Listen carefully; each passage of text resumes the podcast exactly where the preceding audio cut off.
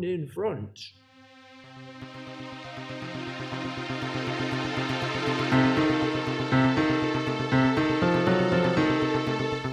Oh, Fogies and Films.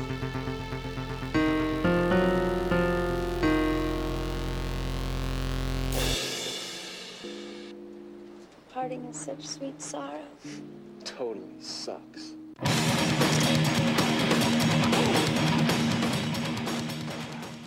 Welcome back to Old Fogies and Films.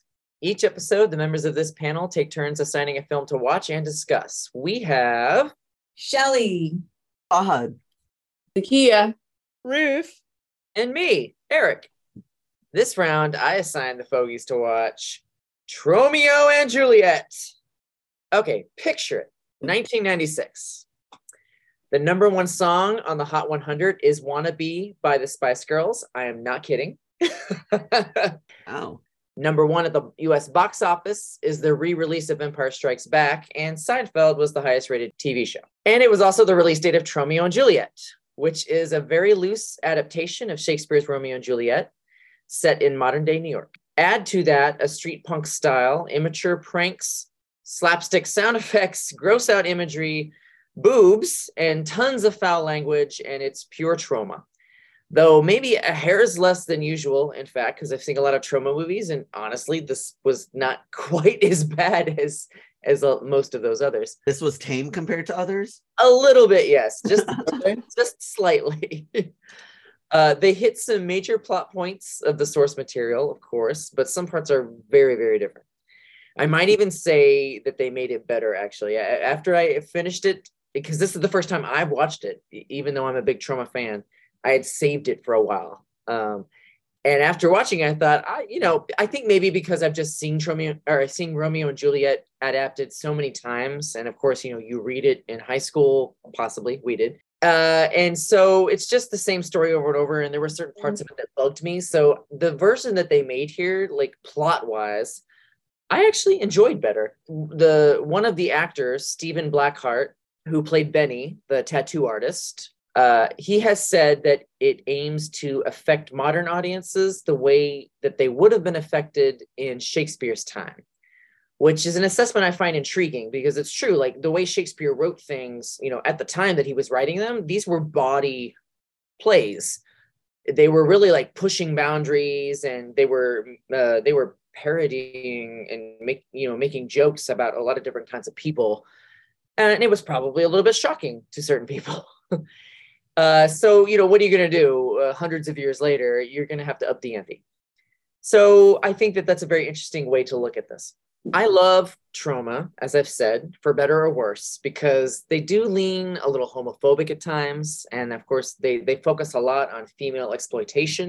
Uh, but the shock value and creativity in the movies that they produce, but also just distribute, because they don't always make everything themselves, it always gets me. Plus, I like the idea of friends making movies, and I think you can get that sense in this movie too, where it's it's like a group of people who have just they they're throwing all their creative effort in to making something. You know, you've you've got the actors, the the the screenwriters, the director, you know, everyone, you know, the effects are people, they're all just sort of like, let's let's try to get this made somehow. We'll we'll use everything we have at our disposal and we'll get it done and it was probably a fantastic party on set and i love the idea of that. So even outside of Troma there are uh, movies that i love that have been made by these like kind of troops of people who who make movies this way and and i love that. So to talk about a few particulars uh first up this is apparently sean gunn's first part ever. And of course james gunn is actually in the movie as the peanut dad and he was also the writer. And i think co-director but lloyd kaufman is is specifically uh, credited as the director but i'm sure james gunn as the screenwriter probably had some input. Because this these movies are usually very collaborative. And i honestly did not recognize sean gunn at first. I, I knew he was in this movie but i watched the entire thing and it was in the credits where it said who he was that i was like what I was Oh. very, very shocked because I he, read- I saw him. I knew him right away. Yeah, me too.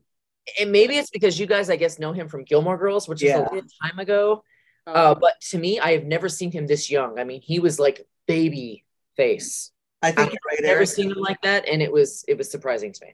Yeah, because Gilmore Girls started in 2000, so just four years after this movie. Oh yeah. and Kirk, the character he played, you know, was in it since the beginning. So definitely for us, it was just a four years younger version than what we Yeah. him as. Whereas for you, probably is it Guardians of the Galaxy and stuff now that he's older? Basically, Guardians of the Galaxy, Galaxy I think is So that makes sense that why it could be a bit harder. Uh, but yeah, minute he walked out there, little weird hairstyle and all, I was like, oh god, that's Sean Gunn. Pigtails. Yeah. He was really really pretty actually, which is what uh, because I've never thought of him that way, but he was very pretty, but he was he was too thin. Oh, He was basically a skeleton. So like, oh my gosh, you guys, you're just like your entire body's hanging off clavicles. I thought he could break any moment. At any moment, I like when the guy was grabbing his middle finger. I was like, "Watch out, it can snap." And I was like, "Oh, it is the kind of movie where I would expect it to just snap." But Well, yeah, and then you know later on. he does kind of get that later. yeah. yeah. Uh, this movie also has Debbie Rochon, who is known for her Troma parts, plus a lot of other sexy stuff. You know, those sort of like uh, B movie, uh, soft core kind of movies. on Cinemax late at night. Yeah, that kind of thing. But also lots and lots of low budget horror movies. She's in tons of that. So she's actually kind of a big name for people who are really into that kind of stuff. She's even been in a documentary about uh, her time in Troma. So uh, she's also, though, Fahad, this is for you. She's been in several Chris Seaver movies. Chris Seaver is Oh, a wow. director of low budget horror that uh, two of our very close friends, Rochelle and Corey Grillo, grew up with. So they went to, they went to school with him, and he has pr- basically stayed in uh, was it you know Western New York and continued to, and he's made movies. And there's a documentary on him that we watched last year uh, that was pretty good. It talks about his entire process from when he started to get into films when he was in high school, and and, and then his entire oeuvre. Is that the right way to say it? Oeuvre uh, of making low budget films, and she's been in many, many of those. She she plays one of his main his major characters, Mulva. Didn't he at some point work with the owner, creator of Troma? I remember him being in the dot or being mentioned. Uh, yes, his his movies for a time were distributed by Troma, Okay, it's like and and the documentary mentions I think at one point that uh, Troma's for for at least one movie, Troma uh, tried to impose too much influence on the content and the eventual products, and it I guess I think it left a bad taste in his mouth, so they kind of parted ways after that. But he did work with them for a while, yeah, and that's probably where Debbie Rochon came in. The actress who played Juliet, her name is Jane Jensen. She was primarily a musician and James Gunn actually used a couple of her songs later in the soundtrack for Slither, which was his first, it was his first feature film to direct and the first thing he did post Troma as a director. And it's a fantastic movie if you haven't seen it. Elizabeth Banks is in it, Nathan Fillion. It's really, really fun. It's really well done. I mean, it definitely, he showed what he's capable of. And no doubt that film is what got him later work like Guardians. Uh, Lloyd Kaufman, who is the co-founder of Troma, he actually appears in the movie as well. He's the director of this of this film, technically, and, and he also appears in the movie. He's in that bar scene. He's one of the people who does a spit take. He's the older guy who does a spit take, if you remember that. James Gunn, right around this exact same time, actually co-wrote Lloyd Kaufman's autobiography with, and that autobiography that they wrote together served as the basis for the screenplay for another Troma film called Terror Firmer, which also starred Will Keenan, who plays Romeo in this movie. And and that movie is, like I said, Romeo and Juliet is a little bit tame compared to normal Troma standards. Terror Firmer is definitely like twice as crazy as this movie is. Um, sorry, quick question though. When it comes to Troma films, is the most well-known movie slash character Toxie from the Toxic Avengers movie, Yeah. Toxic Avenger movie? So if you all remember, even back was it like in the 90s, there's or 80s, there was like a Toxic Crusader cartoon based off Yeah. of the Troma movie Toxic Avenger. So if you all kind of remember that, that's the studio that's making these movies. Yeah, Troma Troma existed before Toxie, but Toxie is definitely um Troma is definitely the studio that Toxie built at this point. like Like, Freddy, definitely you know, made it, like- it works, you know. New Line is the house that Freddy built. yeah, that kind of thing. So So Troma is the shack that Toxie built. Exactly. The shack. That's rude, you know? I'm sorry. Hey, no, it's a well put together, smaller studio. It's like a it's like a coat of many colors is what Troma is. So uh, the shack is like It's a colorful shack. of amazing different things and it looks a little bit like a mess, but if you look closer you're like, "Oh, interesting." Yeah, there you go. Um, so so James Gunn, of course, you know, he had he wrote this screenplay. He also worked on Terror Firmer. He did shorts for Troma. This was during his Troma period. And something that I remarked on to myself while I was watching Romeo and Juliet is that I actually see a lot of the sense of like style and comedy of Romeo and Juliet. I've seen it in Peacemaker, and you know he he, he definitely in like Suicide Squad. Uh, you know he pushed some boundaries, but Peacemaker, I think, because it was maybe television, uh, I think allowed him to look, go a little bit further back and be a little, maybe even a little bit more pushing the boundaries. And so a lot of the the the jokes there, uh, the the shock value jokes in Peacemaker, I feel are very Troma inspired.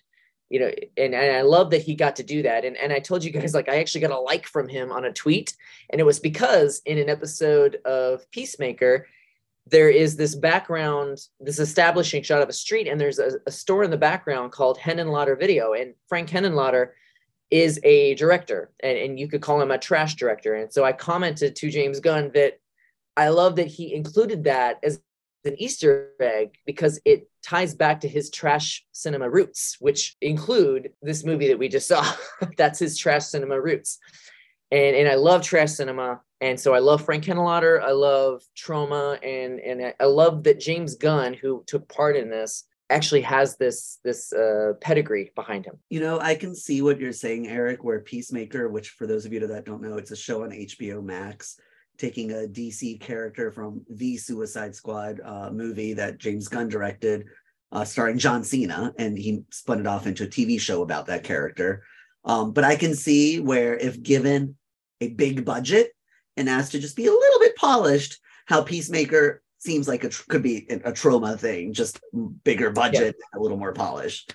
Definitely, it's got a oh, yeah. It's the budget that Troma wishes they had, but it's full of the kind of heroes and villains that could have absolutely been in a Troma film because James Gunn has picked the weirdest and most forgotten parts of like DC culture and, and uh, DC Comics culture, and and then pulled them into this series and said, let's make a story about them. And that's what he likes to do. That's what he did with Guardians of the Galaxy. I mean, how many people on this call had ever heard of Guardians of the Galaxy before the first movie came out? I hadn't even That was- comic had been out, the characters have been out since what? Like Groot has been out since the 60s. Yeah. Who knew who Groot was? But now everybody says, I am Groot. You know, it's like Mm. a thing. So he's beloved by billions. James Gunn does a good job of taking these very obscure things and finding a way to make them relevant and enjoyable for now. And you know, Guardians of the Galaxy is a big deal now. People know what that is. It Yeah. launched Chris Pratt into the stratosphere. And that's why we're I'm I am, and I'm sure Fahad is excited for James Gunn to be co-CEO of DC, uh, the DC Extended Universe, the you know the film studio side, um, because he's already he's already released his slate of what he's planning to produce, and it's a lot of fun stuff. We've all seen, and this is including the slate, but we've all seen Batman and Superman so many times. But he's trying to dig a little deeper and saying there's some there's some really cool stories here that are unique to DC, and those are the ones that should be told. And it's going to be a fun time. It's going to take years for us to even see much of it, but it's like two years until the actual beginning of his slate. But it'll be fun when we get there. We shall see. Uh, so, uh, my next part is just a, a few quick things that I wonder if you guys caught. Wait, Eric, before we get into things if we caught, did you like the movie? Did you love the movie? I think I already said yes. I, I couldn't tell like if you liked it or if you loved it.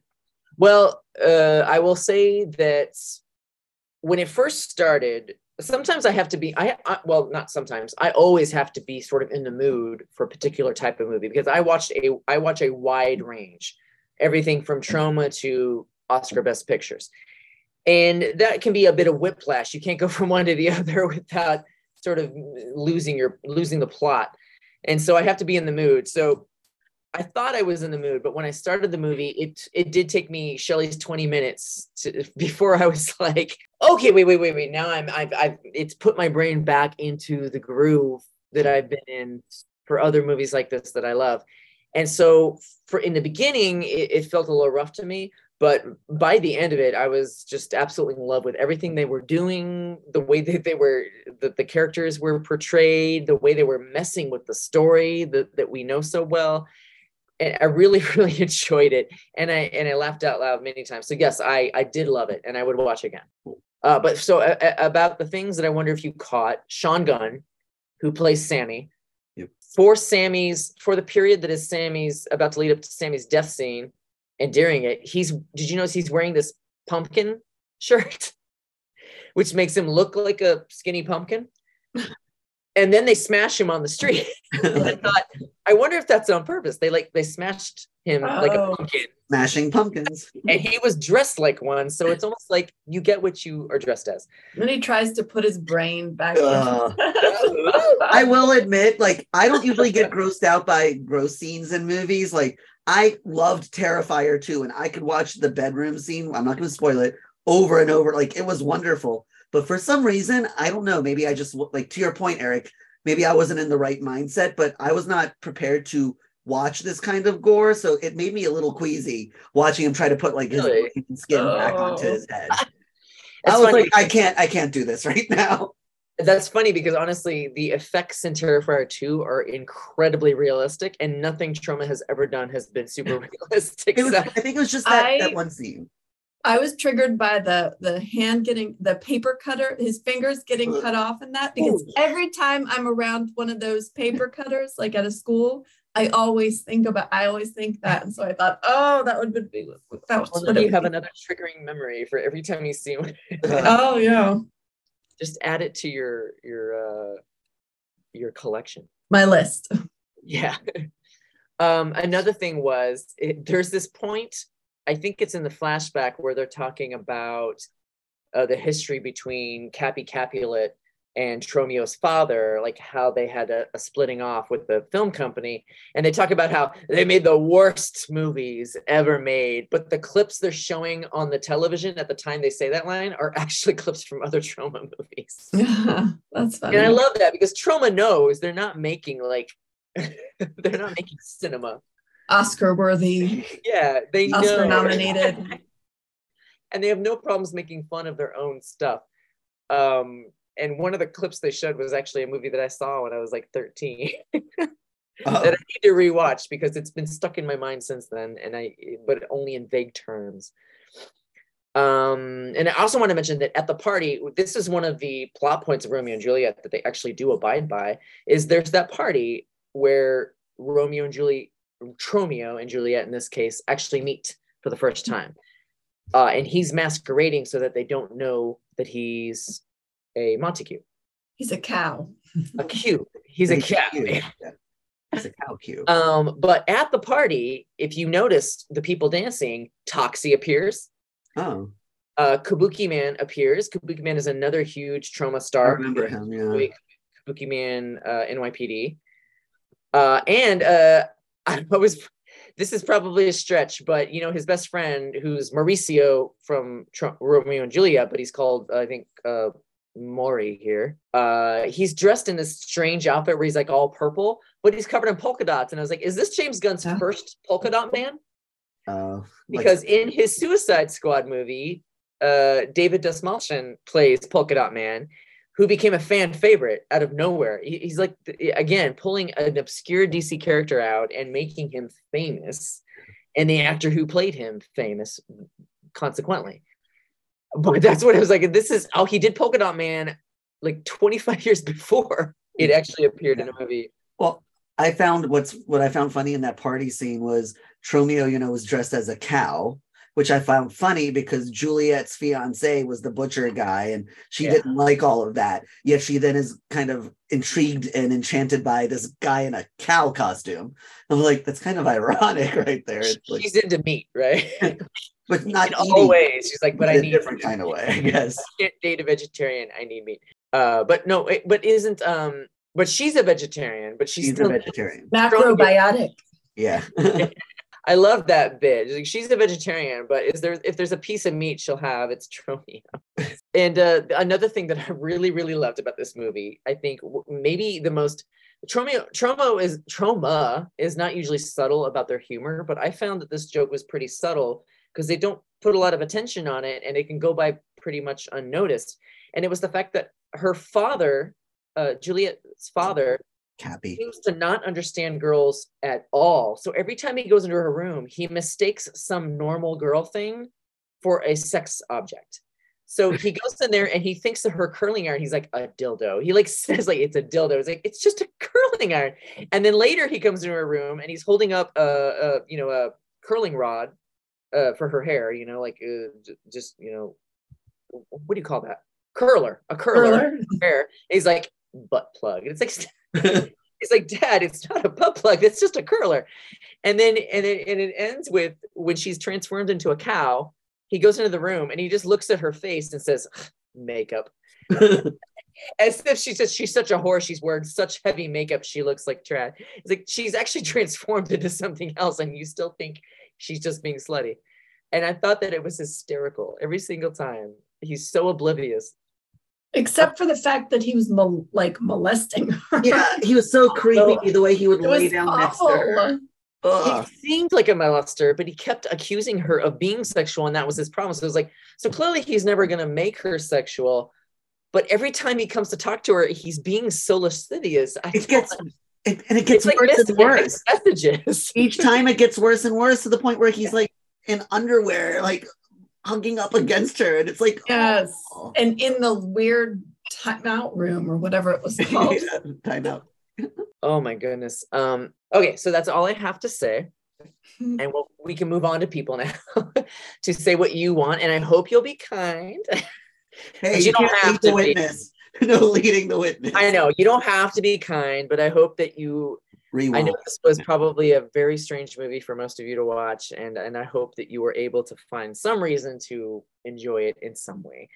But uh, I am a little scared to hear what you have to say, but that's that's on me. So here we go. Let's rip the band-aid off and call Shelly. All right. So, Eric, I love you. And I wanted to, I, I tried to go into this with an open mind. And I didn't hate everything about it. I, I didn't. I didn't want to. I, I, I, like the story of Romeo and Juliet. So I always like the adaptations. And I, I did like um, how they, they stuck in some of Shakespeare's actual, like the words from the play. And I did think it's funny. I thought it was funny um, when they were at the party scene and they were talking. He was talking about her hand on her cheek. So in in the Shakespeare play, her hand is on her cheek, but in this, it was actually on her her her. It's a polite way to say this. Her her her bum Derriere. cheek. and um, and so I did think that was clever and it was funny and I enjoyed I enjoyed um picking out the different lines from from the actual play and then I did I I did like I mean I didn't like but I, I, I liked like when um he was looking through his pornographic CDs and a lot of them had Shakespearean titles on it I thought that was a cute like callback to the source material Yeah, it was a fun nod. Yeah, and they made me laugh. I didn't hate all the actors in it. I I I, I thought that Tromeo was uh, adorable. He So he was been in love just perfect, and I thought that the the girl that played Juliet did a really good job. But and this could be me. I'm gonna blame myself. The sex was over the top, and and that made me not like it. Um, I mean, I felt uncomfortable, and some of them I had to fast forward through because some of them lasted a really long time. And so that's just me. I, I'm I'm I must be a prude, or maybe it's the Catholic lady coming out. Um, You're repressed. I'm repressed. I didn't enjoy that. Felt uncomfortable. It made me so uncomfortable when you find out that they're brother and sister, and that they didn't. They leave it as a especially- joke at the end. You know? especially with the the graphic sex that they had like everywhere outside in her weird timeout room and whatever that was i didn't i didn't quite i i didn't like the dad that made me uncomfortable too it felt too like pedophile, you know, when he was cuddling with his daughter in her bed, when he always assumed that she was having some sort of sex dream and yelling. I, I enjoyed the um, the time period that it was set in. That I liked all of the like punk clothing and Yeah, the piercings and the tattoos and like I, I I liked that. Can I ask you though, the sex scenes, do you think that it's actually worse than than any other movie you've seen? Like in in the context of another plot, would it have not been something you thought about? But in the context of this movie, maybe because of the other offensive at- attributes, maybe it seemed more pornographic. It was a lot. It it it did harken back to I think I made a comment earlier that um if you ever flipped on Cinemax late at night and and and watched those ridiculous softcore pornographies that were on this and, and they all had silly like um storyline it it harkened back to that in my memory I'm sorry, I have to say I I, I forgot. I, I I just said that I thought you said cinematic slate, but now I realize you said Cinemax late at night. cinemax late at night Cinemax late. completely different things. cinematic slate. I was like, that sounds fancy. IFC? or cinemax skinemax Skinemax. Late at yes. night. I, I used to try to watch the scrambled Skinemax because we didn't have it. but you could you could make out a lot as a teenager from just the scramble. or you'd here's fall the thing asleep with and then you'd wake up and you'd be like what is this that's on But the the interesting thing though is that the difference with Skinemax scenes and the sexual scenes in this movie is in the Cinemax ones they try to make them sexy. Yeah. They weren't True. necessarily sexy. They were a little no that's true well, kind of realistic and vulgar in a way, but like they weren't trying to be sexy. They were trying to do it sometimes in a more ridiculous manner to just kind of be like, sometimes we're more ridiculous yeah I want to say though, uh, maybe others won't agree, but I think that the romance in this movie is is maintained. Uh, because I really do feel like you know it's not like they were it's just for shock value or you know it's just two actors pretending to play these characters. I really like they felt like they were actually into each for other. For Romeo and Juliet, yes. yeah, For yeah. Other random sex scenes I like wanted to see them work it out, you know. Yeah, when, when, they're Was in the club and like you just turn around and there's like a guy down and a woman's like standing, and then another one you look here and all the other random stuff. That's kind of like I agree that Romeo and Juliet's romance line throughout was a romance. You could tell they were in love with each other, and it wasn't vulgar, random, anything. But I think the it's a lot in the movie is all the other random. ex- random and the random breasts shock there were value, for lots and value. lots of breasts Yes. Yes. Free, Hanging out. free the nipple, okay? Except don't show us one getting pierced. oh yeah why? Why does that bother? I don't like needles. Oh well, see, you know that's I don't need to see a real piercing. I'm assuming it was real and actually happening. 'cause- Yeah, I think they actually just decided let's film one happening. Oh. I thought that was fascinating, actually. As somebody who's had many, many piercings in my life, it doesn't bother me. But uh, I get it, you know. Um, uh, Shelley, you mentioned uh, the lines from the original Romeo and Juliet and how Mhm. you, you liked like uh, noticing them come up. I also liked it too because I thought that they did it in really interesting places, but I also really enjoyed the way that they sometimes altered it.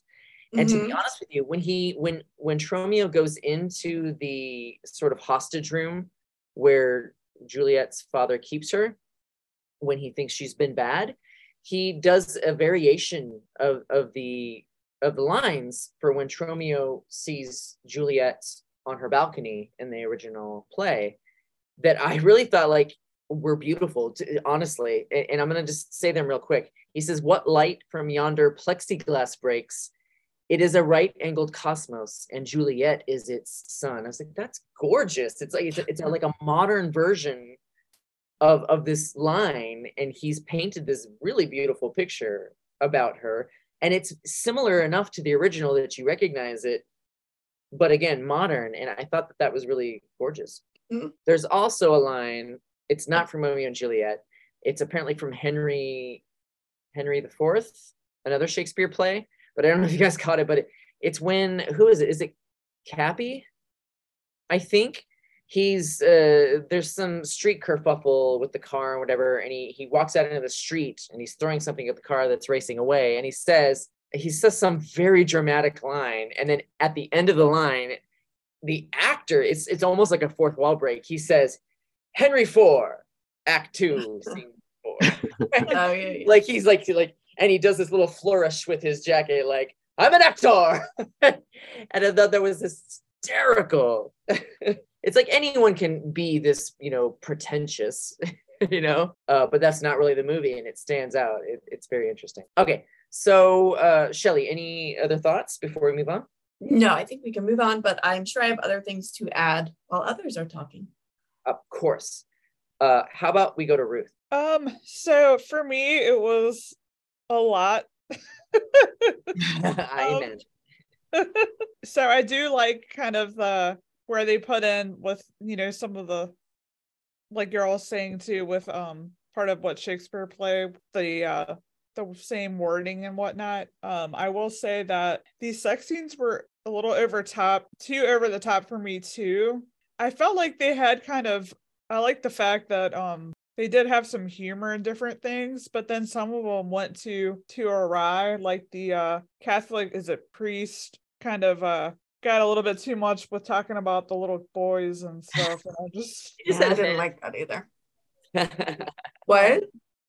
you just had a little fantasy it didn't happen in real life Oh, I didn't like it either. I, I just felt like that joke is so like lazy. I mean, it's just an easy joke to make.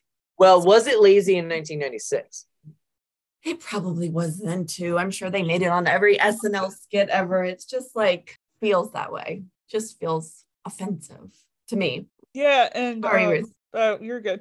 The uh that I mean I could really see the love for Romeo and Juliet between each other. A lot of the other stuff too was kind of just random sex. So obviously it wasn't to me seemed like there was much love. It was just too It's just much ado about nothing. Chad. kind of that was a good um, one, Fab. Somebody turn off his mic. I'm here all night. Um, and then the fact with Juliet to me had a complete um I would say abuse physically and emotionally to a degree from her Oh yeah. because of how her dad was super creepy. And then even the girl, was she supposed to be what was she supposed to be? Someone taking care of her or something? She was like the cook or nurse. She's um her analog in the original play is nurse. yeah. so that's why they called her Ness. Because it's a little bit like nurse, but they gave her a new name. I But I in thought the she, original play, um, obviously, nurse doesn't sleep with Juliet.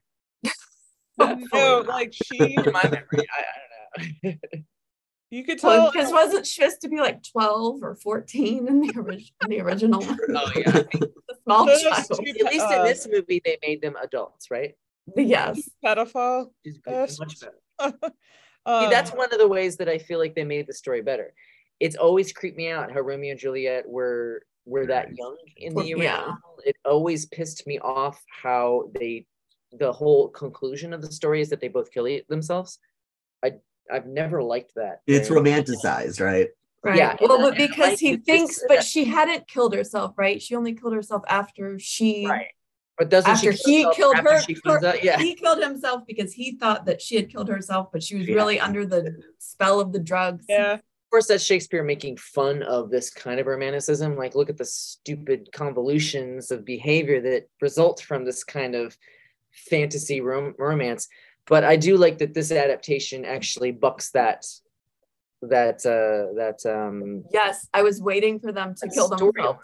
and like okay good they don't in Well, fact yeah. they say to hell with you to everyone else we're gonna do what we want and you can all just fuck off stop Well, trying to run our lives What I found kind of interesting with that though is because I was waiting for the moment where they both die, you know, like that all happens. Obviously, the poison she drinks and this one turns her into a weird cow creature, but neither of them kill themselves. But then when they were revealed, you know, the big reveal that you're actually brother and sister happened, in my mind, I was like, oh, that's their version of killing them because they're killing any chances of them actually being able to be together. But they're like, we're fine. We're going to stay Okay. together. I was like, No, oh, so okay. awful. So, but I do think that was their way of quote unquote killing them by saying you're actually brother and sister, so your romance is dead. But they're kind of like did that little like, nope, we're we're, we're good. We've gone i too far. love that i love it so much But Sorry. uh, yeah, Um, And then as far as like the quote unquote nurse, she like okay, so she was in love with her in a really warped, disgusting way. Obviously, you notice that when she was being a creeper while they were in the box, um, Romeo and Ju- Juliet together. I felt No, like I how don't consider that creepy though, just because Jealous. I, I was worried that Jealousy? her character was going to be vindictive. I was worried she was going to try to trick or hurt Tromeo. But I was actually very impressed that the character actually told him like where to find her because she she knew enough to realize she may love Juliet, but Juliet doesn't love her. Like that's a, a really mature. and the sex stuff, like her watching them have sex, like do what you want, you know, as long as they're okay with it. I don't care. I was just trying to figure out. Y'all can tell me your opinion too. Like they, the both of the girls get together, but like, is it seem completely mutual as far as them both being? I mean, I know the girl is in love with Juliet, but like, how much of it is completely consensual, or is it? You know what I mean? With Juliet, I think she- it's consensual. I just think Juliet's doing it for fun. I don't think Juliet's Yeah. in love with her, but it's just it's fun for her. yeah like is, is juliet doesn't currently at that time have any feelings for anyone else so this is her only outlet she's never let out of the house or she's never allowed to meet anyone else because of her father so any this kind is of good enough affection for for her. else. until she finally does get to get out and she meets Tromeo, Yeah. if that makes sense so you you mentioned and it's following on the heels of other people mentioning this too but obviously the you know it's very the movie is very sexualized it's uh it, it goes for shocks and for offensive but i i wonder if you notice that it does actually it goes really super sweet sometimes. For instance there is a very shocking scene where Tromeo is masturbating but what is he masturbating to? His idea of really you know satisfying is women who are saying i want to date you i want to marry you i want to have a family and that's what's getting him off and i thought that's really it's really funny it's it's it's shocking to watch and it's funny but it's also super sweet like this tells me like who he is like he's not just trying to get laid. This is what he considers to be really satisfying and there's also you know the scene in the end is she transforms herself into a cow right Tromeo has no problem with it, even though her fiance was like disgusted. Tromeo is willing to kiss her no matter what she looks like. And in fact, his kiss turns out to be true love's kiss, which breaks the spell and turns her back. And and they didn't even know about that. And it's like that's gorgeous. Like they get to be together and they get to be themselves because their love is actually pure. That's a little unusual for a Troma movie too, is they don't usually go that deep. Exactly. Yeah, I that is something that I did like that he didn't he wasn't ba- it wasn't just based on looks, which is what that that guy what he was like a butcher or something like that Yeah. that was originally engaged to her and you're like, "Oh, he's really in love with her," but it's just the looks, you know, it was just on the surface until he I guess he thought he was really in love with her until then he like, "Oh no," you know. We must Well, have been you- conflicted because she was a cow type thing. He's Well, like, do I love her? Do I true. butcher her? What do I do? Do you remember how it could have stressed been out his he was? fantasy. Do you remember how stressed out he was that she was vegetarian? yeah. He Well, nearly had a nervous to- He was like punching himself. To be Oh fair, I love eating meat so much. It would be hard to be with somebody who is a vegetarian. Takia, I know you deal with it. You're with somebody who's vegan. And I'm sure at times it is a bit difficult when you're out to try to find a place you both want to go on the whim that has stuff that both of you can eat.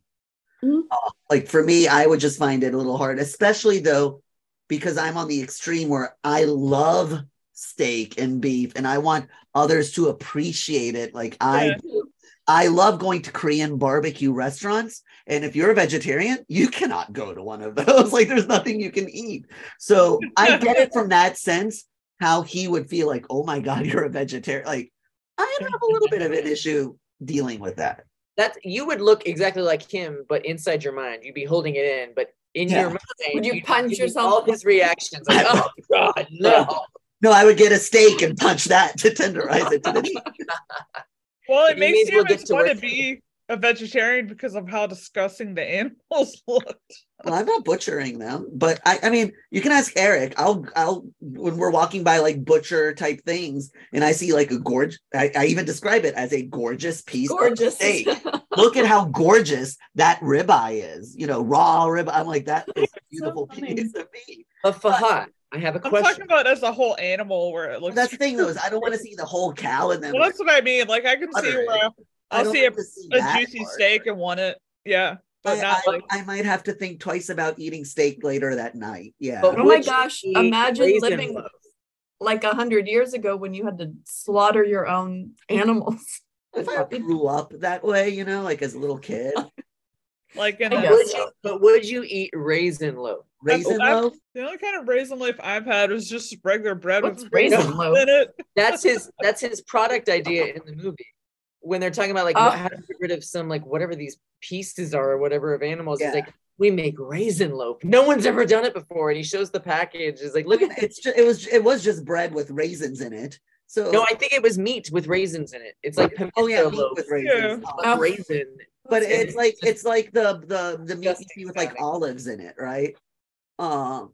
So Yeah. I, Almond bread. I probably wouldn't because I don't want raisins. In, but maybe who knows? I I, like, love raisins. I like would eating love that. chicken biryani with raisins in it that you get from Trader Joe's. That tastes good. That is so good. that?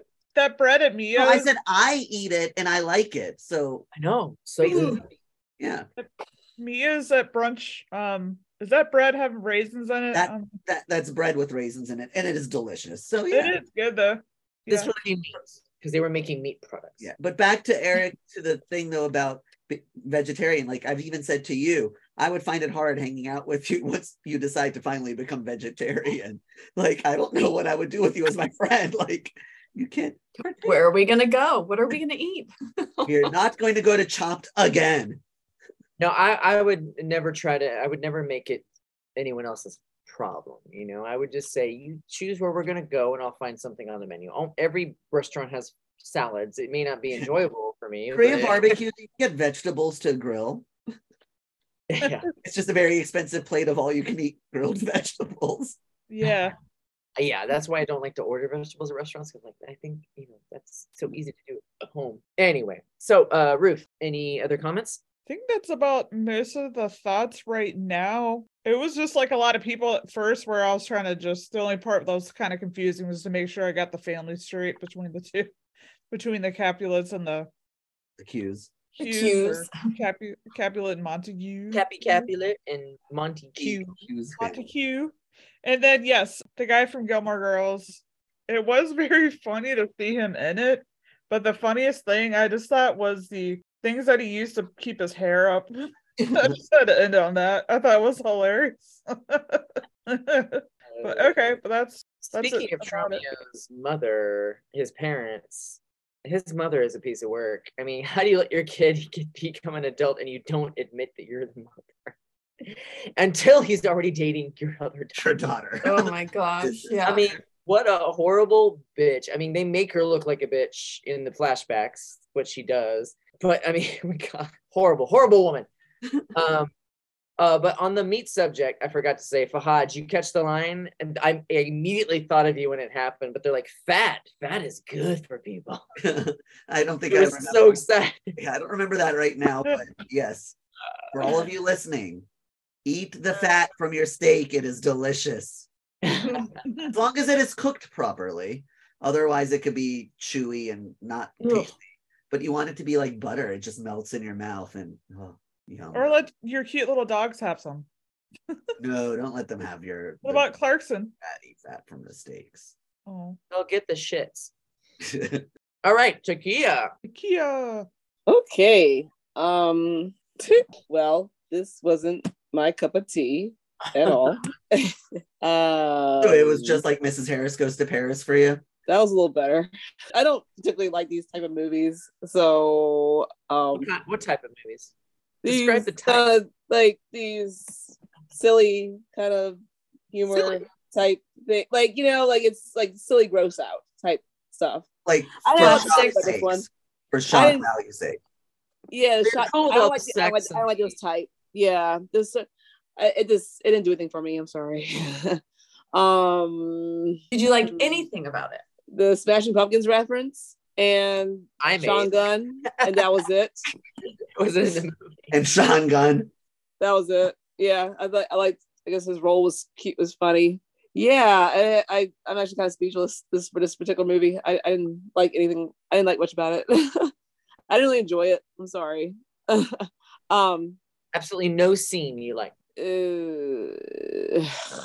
kind of, uh, um, But Which do you we think don't know if it really wasn't was a really reference. enjoyable for me. I I didn't have much to say about it. I'm sorry, guys. I I I, I know I saw the movie. I just I just I'm trying to think if I liked anything about it. It, it was it was just too. or you like, didn't what weird- didn't you like? You didn't like the I guess the sex stuff, all the weird, like just everything about it. Like the, I like Romeo and Juliet. That's it. um, Were there any specific scenes in the movie that really just kind of you're like, this is too much. This is crazy. A lot of it, like pretty much all of it. Like any Um, any specific ones that you felt went a little over the line for you? I, I just did not like any of it. I, it just bored me. It just didn't. I didn't really like. It just wasn't my a type of movie I like. I didn't laugh at much of anything. I don't know what to say. Like I I um I'm trying to be nice. I don't know what to say. Like I, I can't be honest. I'm just trying to be honest. Like uh, you know. Well, you don't just- have to be. Oh no, no, totally. We we want you to definitely be honest. We were just wondering if there Yeah. specific things that really kind of grossed Eric didn't But it was make like everything. I, I didn't like any of the sex stuff. I I um did like the. I would have made this movie. It was just so hokey and weird, and like, and I like stuff certain weird hokies, but this was just too silly hokey weird for me.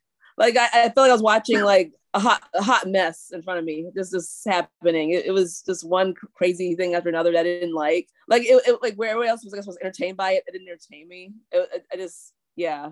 Didn't you But think Tromeo Tromeo was- was adorable? He's cute. Yeah. Okay. So, but I'll, Looks okay, like a I'll- young I'm gonna Johnny just Depp. talk about this thing. little okay. bit. yeah. Tromeo was cute. Um, I like Sean Gunn's character. I'll do, let's those those would be my positive things about it. Okay. Did you like Um, Sean Gunn's character only because it was Sean Gunn? Yeah. um, Did you like his? I What about- his character was what about funny? They, when the little But- kids were playing catch with the guy's head. you're you're stealing my thunder, Shelly. Oh, sorry. I'm kidding. I'm kidding. that was okay. That that was weird, funny. Like It's ridiculous. I just didn't connect with it. It wasn't. they were having a me. great time with that little with that head. was crazy. And their I mom don't was know. I like, don't like "Put these it down." movies. I, I try to get into it. You know, I you know, like I just I don't know what to say. Well, Okay. I Um, guess there's nothing else to say except to ask Fahad what he thought. Yeah, go ahead, Fahad. I'm sorry. That's all I have. So I'm going to start it off. And I mean, Eric, you already know this, but for everybody listening, I'm not really into these types of movies. like, you know, this kind of like extreme shock value, silly movies. yeah. I don't really get into as much. I mean, I did watch like the is his name Chris Seaver, the documentary, and I appreciated the documentary, but I know while watching it, like I'm not really interested necessarily in seeing any of those movies. Um, Whereas But- I made a list. I was like, I know you made a list. I made a list of do not watch, do not watch, do not watch. if it's on TV, skip. Um, no, but the thing though is, is I can appreciate the hard work that goes into making any kind of movie, and I can appreciate the work that went into this movie. I can appreciate seeing that these look like a group of friends that are making a movie, and I can envision like, hey, what if we all got together and make a movie? You know, the quality of the acting, the quality of the production, a lot of the stuff would be very similar. Um, but my movie would not necessarily involve every now and then turning around and this person's head is inside that person's lap or that person is sticking the tattoo needle through that guy's eye you know like those types of things. It, it- just for the shock value and all doesn't entertain me necessarily. With that though like i said i can appreciate the work that goes into making these movies and i can appreciate that this is a certain type of genre of movies that has a fan base there are people that love these movies and i can see why. I can see why the absurdity of what is being seen on screen entertains people. Like i get that. I personally am just not entertained by it. Um but i can understand why it's entertaining because i get it. I see that people are. There are things i love that people are not entertained by but i love it. Like all the real housewives. I can watch those over and over other That people is like real trash. right? And people are like, but every moment they're yelling at each other, they're doing this, they're calling each other this and that. And what do you find entertaining about it? And I'm like, I don't know. It's just something alluring and the drama of it. I mm-hmm. appreciate it, and I, you know, but not everybody likes it. So that's the caveat I'm giving here. But I will say there were three moments that I really enjoyed and that did make me laugh. The first one is during the time that Sean Gunn's head is inside the guy's car and he's driving, and uh, the father is showing the daughter like. You know, when you're walking on the street, it's important to stay on the sidewalk where it's safe. And he's trying to give her that lesson. And then he gets hit by the car, and the girl's reaction, and then her eyes cross. I don't know if you guys. Oh, yeah. the very last moment, she's screaming so much, like ah, that her eyes cross. So I, I really like that moment a lot. Um, so, so the second scene that I really loved I don't know. There's something about car scenes in this movie apparently that I like, but it's when the family is driving and the guy's head lands on the car and the parents are like screaming and then the kids are laughing. And I found that really funny, just the absurdity of it. But I didn't expect them to then cut to the kids playing with the head. I love I love that the kids were not bothered by anything. But the, No. so I found that very uh, amusing. I, I appreciated that. And then the last part that did get me to laugh was the epilogue where they're showing Romeo and Juliet happily ever after, and you see their daughters come out, and you're like, oh wow, they have uh, kids, things are Oh. good. And then they turn and you see the deformities. and at first I was like, oh my God, they are horribly deformed. But then when you see them from a certain angle, then I realized, oh my God, those are other faces inside of their faces. and I was just so caught off guard, but I, I did find that really funny. So those are three scenes that I really did appreciate and that made me laugh. I thought it um, was clever though that they ended with they they you expect that their third child, the baby, is also deformed, but it's actually a perfectly normal child. Beautiful baby. Makes yeah. me wonder what could be wrong with that kid. Ooh, inside. Yeah. Maybe he has a tail. Oh, That's Nice. cute. Okay, he wags it when he's happy. It's adorable. Mhm. Have you watched um um oh shoot uh that movie that I love that I shouldn't love because of how problematic it is now? Shallow Hal. Oh, I love Shallow Hal. Right? I love it, but It's funny. very problematic. But I still love the movie. Um Jason Yeah. Alexander's character has a tail. oh Yeah. yeah. Uh, that's, right. right. um but yeah so that's the my whole thing with this movie is i can appreciate why people love it because it is that kind of a movie that there, there's this audience out there that loves these movies i think it was better done than some of the ones i have seen um i do like and we've touched on a lot of this already but i like that it was an, a different type of retelling of romeo and juliet um, I did think at first when the narrator was introducing it and quoting Shakespeare, I was like, oh, this would be interesting taking a Troma film and I thought that they were going to all be speaking the lines from the play itself. So I thought there was going to be this weird juxtaposition, but that's not exactly what really happened. Um, but I am curious, what would it have been like if they did all this absurd stuff, but they are still speaking the Shakespeare? That would, I like that idea. That would be Romeo, Romeo, wherefore art thou, Romeo? Um, so it's, Uh, by the way, that narrator, even that is bucking the sort of what your, your expectations because he's a he's a member of Motorhead, the band. now, what did you think about that narration, Eric? Because I know that you're not a big fan of. in a play format that's to be expected and it was Okay. only a framing device he, he actually kind of disappears for most of it He's Yeah, just- true. But i love that you know they end the movie with uh, a guy playing shakespeare laughing his ass off at what just happened yeah. Uh, the laugh almost sounded like the laugh at the end of Thriller. yeah Oh, kind of did. It reminded me of that. Was that Vincent Price? yeah Yeah. It reminded me of that, and I was wondering if it was a nod to that. Um, a few other things we've talked a lot about a lot of the notes that I had taken already, but one moment was um, when the guy had his head inside of the pig body. Um, Yeah. All I could think of was, oh my god, like salmonella, like other diseases. Like Uh, I hope in real life, I was like, I hope they're not using a real pig's body, kind of prop. That's all I was thinking about in that moment. Um, and then uh, I think I we already talked about the whole that they didn't have the death. I kind of wish they did the death, but I guess I mean I get why they didn't. Um, but the last thing I will end on, which is a weird thing to end on, is incest. Um, and that is there's this weird like through line of incest in this movie, even before the revelation.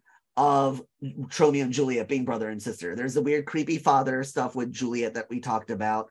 But in the beginning, with Sean Gunn's character and his sister, Oh yeah, he's like, Oh, well, people already yeah. thinking we might as well. guys, that's called it." foreshadowing. That's the incredible Oscar-worthy script that James Gunn wrote. Yeah, but around incest, it was just kind of like, okay. Yeah, but it was like yeah. the through line through the whole thing.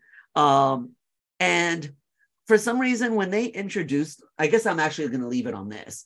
For some reason, when they introduced all the characters in the beginning, I was very excited when they showed Juliet's mom. For some reason, I was like, oh, she's going to be a really cool and fun character. Like, I was like, uh-huh. I can't wait to see where they go with her. But she was such a letdown. Yeah. I can't even picture her. Does she even like?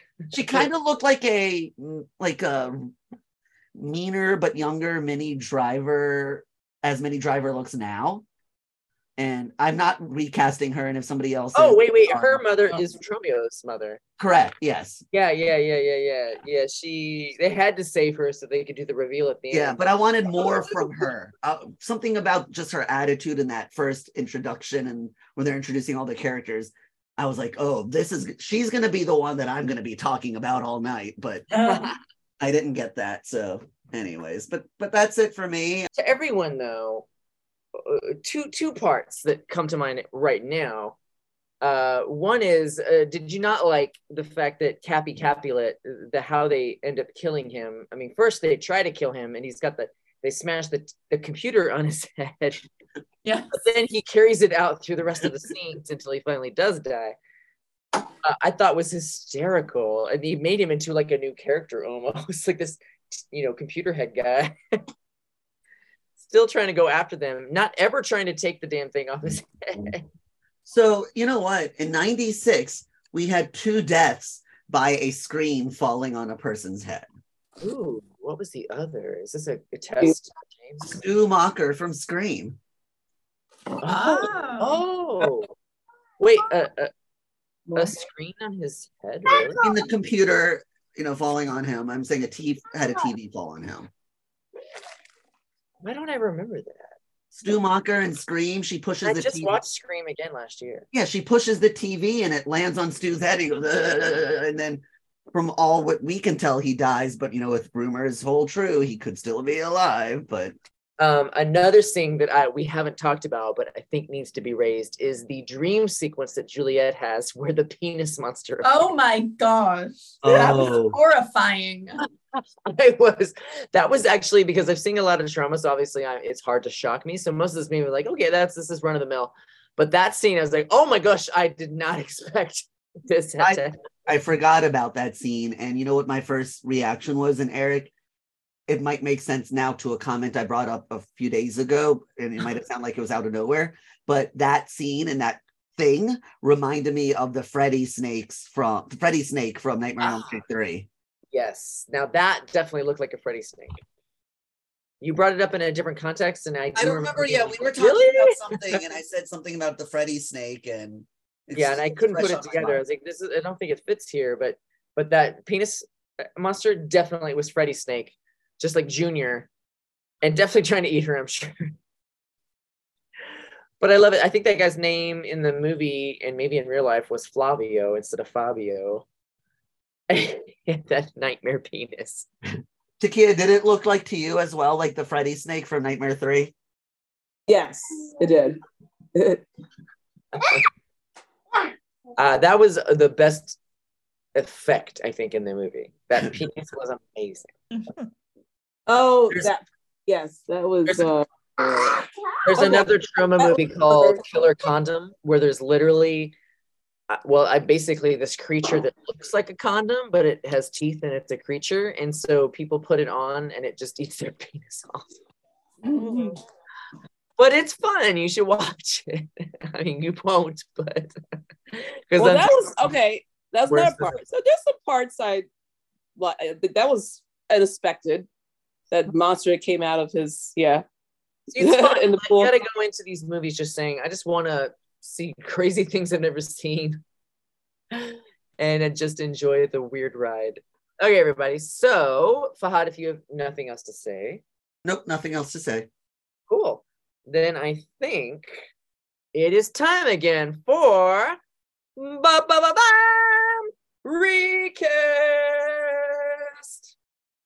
We close each episode with the recast game, where we each play casting director and choose a different actor from any era, living or dead, to portray a character in the film instead. First up is Fahad. Hey, yeah, I don't know. The, I don't know if I've ever gone first. Um, so for me, my recast is the narrator, and I'm recasting him with Danny Trejo. I think he would bring a bring a fun, uh, even more like of a roughness, gruffness to the way he says the lines, and it might kind of be terrifying. Um, so Absolutely love that much better, actually. yeah, right. So Probably that's because I'm not a Motorhead fan. I'm sure fans of Motorhead were like, "Oh, this guy, let me."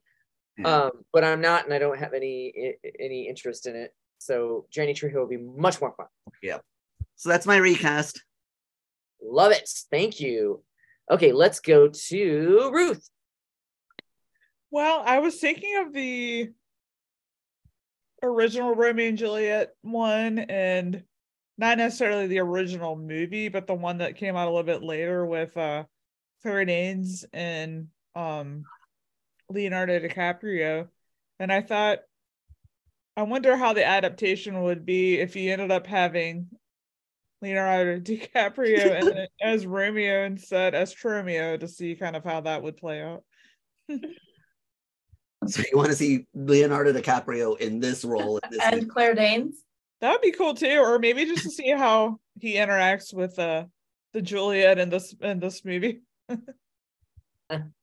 see if they have any chemistry. Interesting. Well, you know, he might have taken that part if She might had- be too old for him.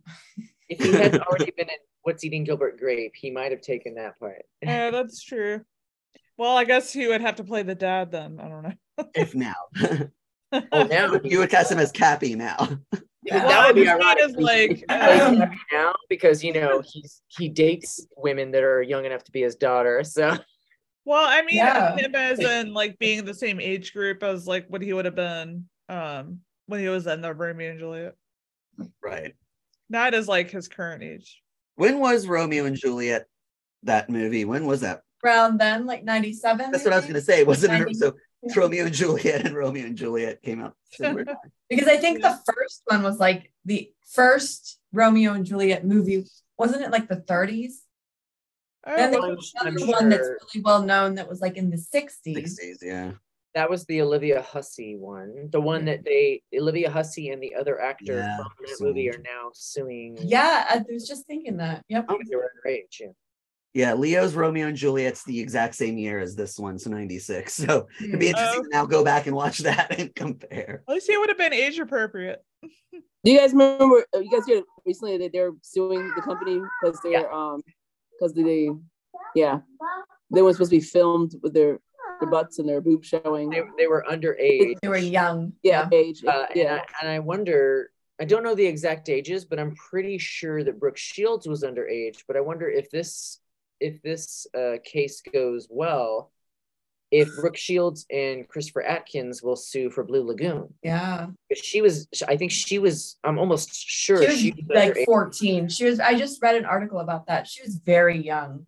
Yeah, I don't know if he was, but he may have been. He looked really young. He didn't He look- definitely did. Yeah. Hmm. And they were, I mean, he was entirely nude in scenes. I don't know if she was. and she was but mo- well they had her hair cover her Yeah, she was almost entirely nude. Um, yeah So, yeah, I wonder it could open up a door for that kind of thing. But I do also wonder, you know, why after all this time, yeah the 60s were a long time ago you know, um, because it, it's not going to change anything. It's not going to do any good. Uh, either either filmmaking, either either the industry has moved on and gotten better in those 50 years, or it hasn't. You know, I I think it has gotten better. I don't think anyone would make that movie with underage people now. no i wouldn't It was just so. something that would happen at the time. So if it was still happening now, I would say, oh yeah, well sue them so that you can raise attention about this problem. But other than that, I'm not sure why to do it. I haven't looked that deep into it though, so I don't know if they've posted reasons why they're doing this at this point. Maybe they have good, good, uh, good reasons to do it, and I just don't. I don't know yeah you know. Uh, okay, so uh, recast. Moving on to Takia. So I was thinking about my favorite actor in this one, and say I'm, I'm a Sean Gunn. I like this. I like this role. That's because I, I, I know he's the only one I pretty much recognize. I like. I really like this role in there with his, his little funny pigtails and him prancing around like it was crazy. Um, I thought about a young Rowan Atkinson for that role. Oh, Bean, yeah, Mr. Bean. wait, was he ever So- young? Yeah, it was I one thought he point. sprung fully formed at the age of 40. Uh, And and I've seen his stuff from the 80s. So I don't think he was ever young. no, he looks the same. don't know. Looks I, the I same. see him. I mean, I, I look at it. I, I look at uh, Mr. Bean recently. I seen him last year. He looked young-ish. Oh, young is in his forties.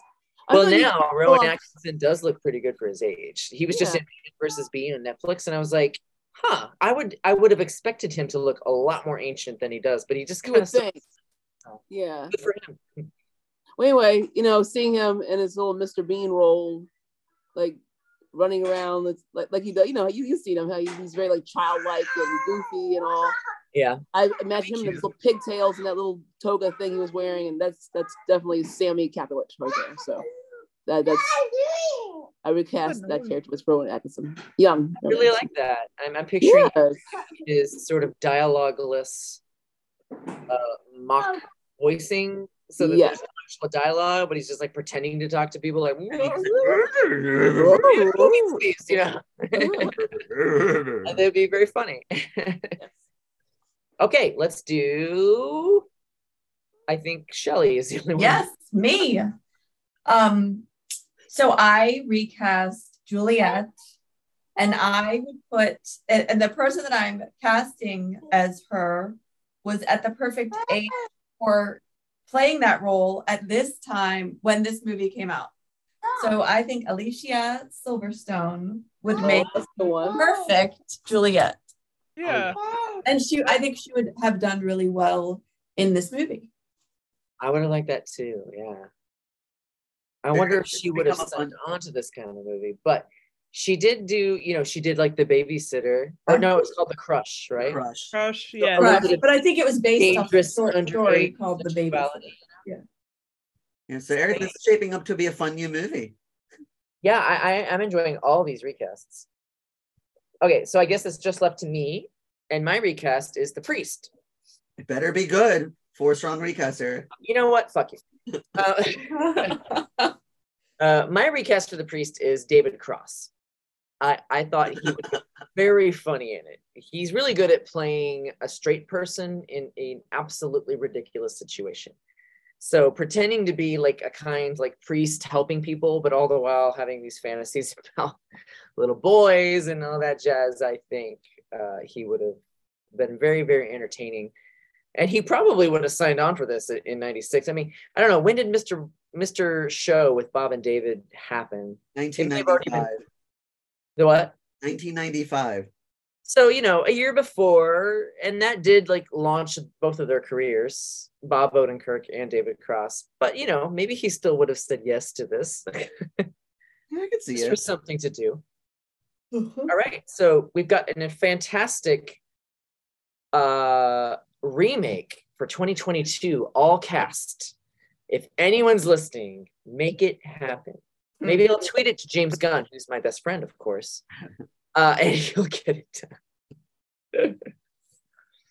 okay, so I think now that we're done with the recast, we can now rate this movie.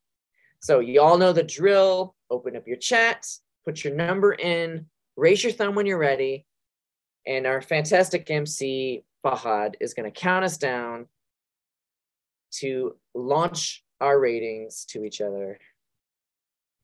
Like, no, I was going to be dirty. Uh, squirting out of the giant penis monster into our faces Oh, yeah. on the row of zero. oh, I didn't put mine in. Um, Your thumb is up. I know why. Oh, what? what am I looking? I'm so I think you were demonstrating to the rest of us what a thumbs up looks like. And then you kept and you it just kept it there. Woo, I was. Yes, that's that's what happened.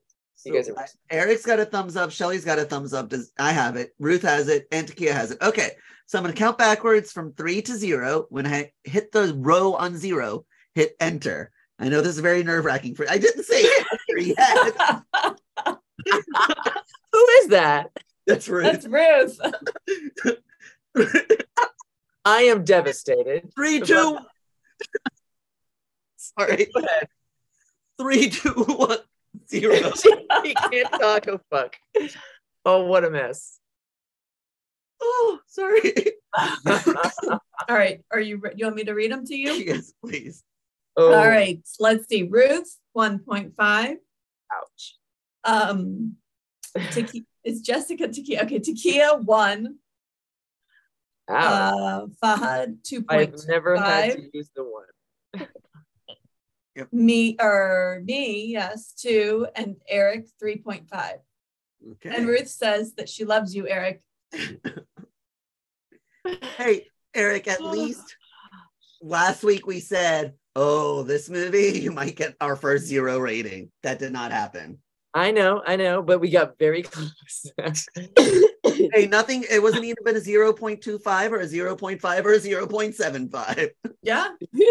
one and up, one and up. So the average is a 2.05. Hold on, say that again. Ugh. The average is a 2.05. Well, uh, you know, that's all right. Eric, Miss why didn't you give Williams. higher than a three? I was curious. You like the you liked it a lot. Why didn't you give it higher than a three? Just curious. Three point five. Why didn't? Why did I? Yeah, you really liked it. So I was surprised. Like, like what, Yeah. what- what- Because I love movies like this, and 3.5 is a movie where I would, like I said before, that I would say to somebody, "You should watch this," And you would watch it again. and I would watch it again. Yes. Um, Eric, if it's any help, I mean, why not four? Why did it get to a four? or He uh he liked it a lot. That's why. I was curious. What, what, what, what is it that? What? Why I didn't you get a four? I think that we all have like like 3.5 to me, that's that's really good. Like that would be what I would give a good movie. So I think it just depends on like how you personally rate things. Yeah. Yeah. But Yeah, maybe so it doesn't get higher for me because it isn't super super well done. You know, there's problems and there's there's parts of it that I'm not into, but overall I had a great time and I thought it was very it's a very interesting movie with full of very very very interesting scenes. You know, it's it's something t- that can be talked about. So it's not like a movie that just like sits there and there's nothing really to say about it. Definitely no one can ever watch this movie and not have something to say. and I that's love true. Yeah and i love that. I, I i at least need if somebody's going to make a movie you better make it something worth talking about. Whether it's good or bad it better be worth talking about. So but for a four it would have to be you know there would have to be some better production quality and probably a more a more serious message. Uh and there's not nothing really serious about this. Not really so it can't except except the serious message of what will happen if you end up marrying your sister and having children. yes. You do learn that lesson. cool. Well, Yes. it is not the only movie that's in the twos. We had another movie that was in the twos as well. What was that? midnight run Midnight Run. But it is our lowest rated movie ever, right? it is. Congrats. Yes. Yeah. Did you say congrats? I was gonna say congrats for some reason. I don't know why. Congrats. What the hell? I don't know. Um, wait. I think it's the low. Yeah, it is lowest rated after Midnight Run. Yeah. Yeah, quite quite a bit below Midnight Run. I think Midnight Run was like 280. Two point eight. Yeah. Yeah. I was reading reviews of this movie though, and there are lots and lots of people who love it. So oh yeah. Yeah. And that's what I was saying. I It's appreciate considered one of Troma's best movies ever. It's a Well, it's like a it went to classic. Sun- Takia. This movie went to Sundance. Oh, okay. This movie was Cool. shown at the Sundance Film Festival. Yeah, It and you love one of the Sundance. prestigious, yeah, and it stayed one in the prestigious LA theaters for over a year. Um, and it actually won Okay. the film festival in Italy. Cool. Yeah. Really? All right. Well, this one people in Sundance- Europe tend to not be so uptight about sex. And it also got uh, an Oscar nomination for Best Picture and the win for Best Actress and Best Actor. Oh Okay. wow. For an Oscar movie, I will not be seeing. He just lied about all that, by the way. No, no, no, I no, know. no. Time I'm out. playing around along with him. I know. Time out. I only lied about the Oscar parts. I was telling the truth about part is true. yeah, Sundance, the Italian Ah. Film Festival, and staying in the theater for a year. That all is true. In fact, they um they used to. I mean, the pandemic kind of got in the way, so I don't know where they're standing now. But they used to do a yearly festival, Troma, and they called it TromaDance, named after Sundance. Trauma dance. Troma I've dance. always wanted to go, but I didn't end up making it so far. So I hope they picked it back up and I can find a date. But I think they change cities all the time, and it was in New York, and it would have been perfect, like right before the pandemic, I think, or maybe it was the first year. I don't know. Anyway, I may have lost my opportunity, but we'll see. Okay, so guess what? Our next movie is going to be decided by Ruth. Ruth, tell us the truth. okay, so this next movie I picked is going to be our first movie with Johnny Depp. Ooh. And um so this one is takes place in the 1970s and it's basically um he plays it's called Donnie Brasco. He plays an undercover um agent and um Al Pacino kind of brings them in to kind of in the into the gangster world and kind of helping him get in there. He's a Johnny Depp plays a jewel thief, and I've never seen this before, but um, I hear it's really good, so I'm really excited about it. I've never seen it. Um, I, I am getting the impression that you have almost as much appreciation for gangster mafia movies or crime movies as Shelley does. I love mobster movies. I'm not. I don't even. I'm not even Italian, and I love. I'm not even Italian. I'm not No. Italiana. okay, thanks everybody for giving this movie a chance, even though I know it wasn't everyone's cup of tea.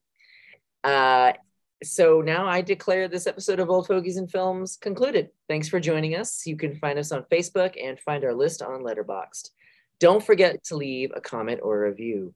Everybody say, parting, Parting is is such sweet sweet sorrow. Bro. Thank you.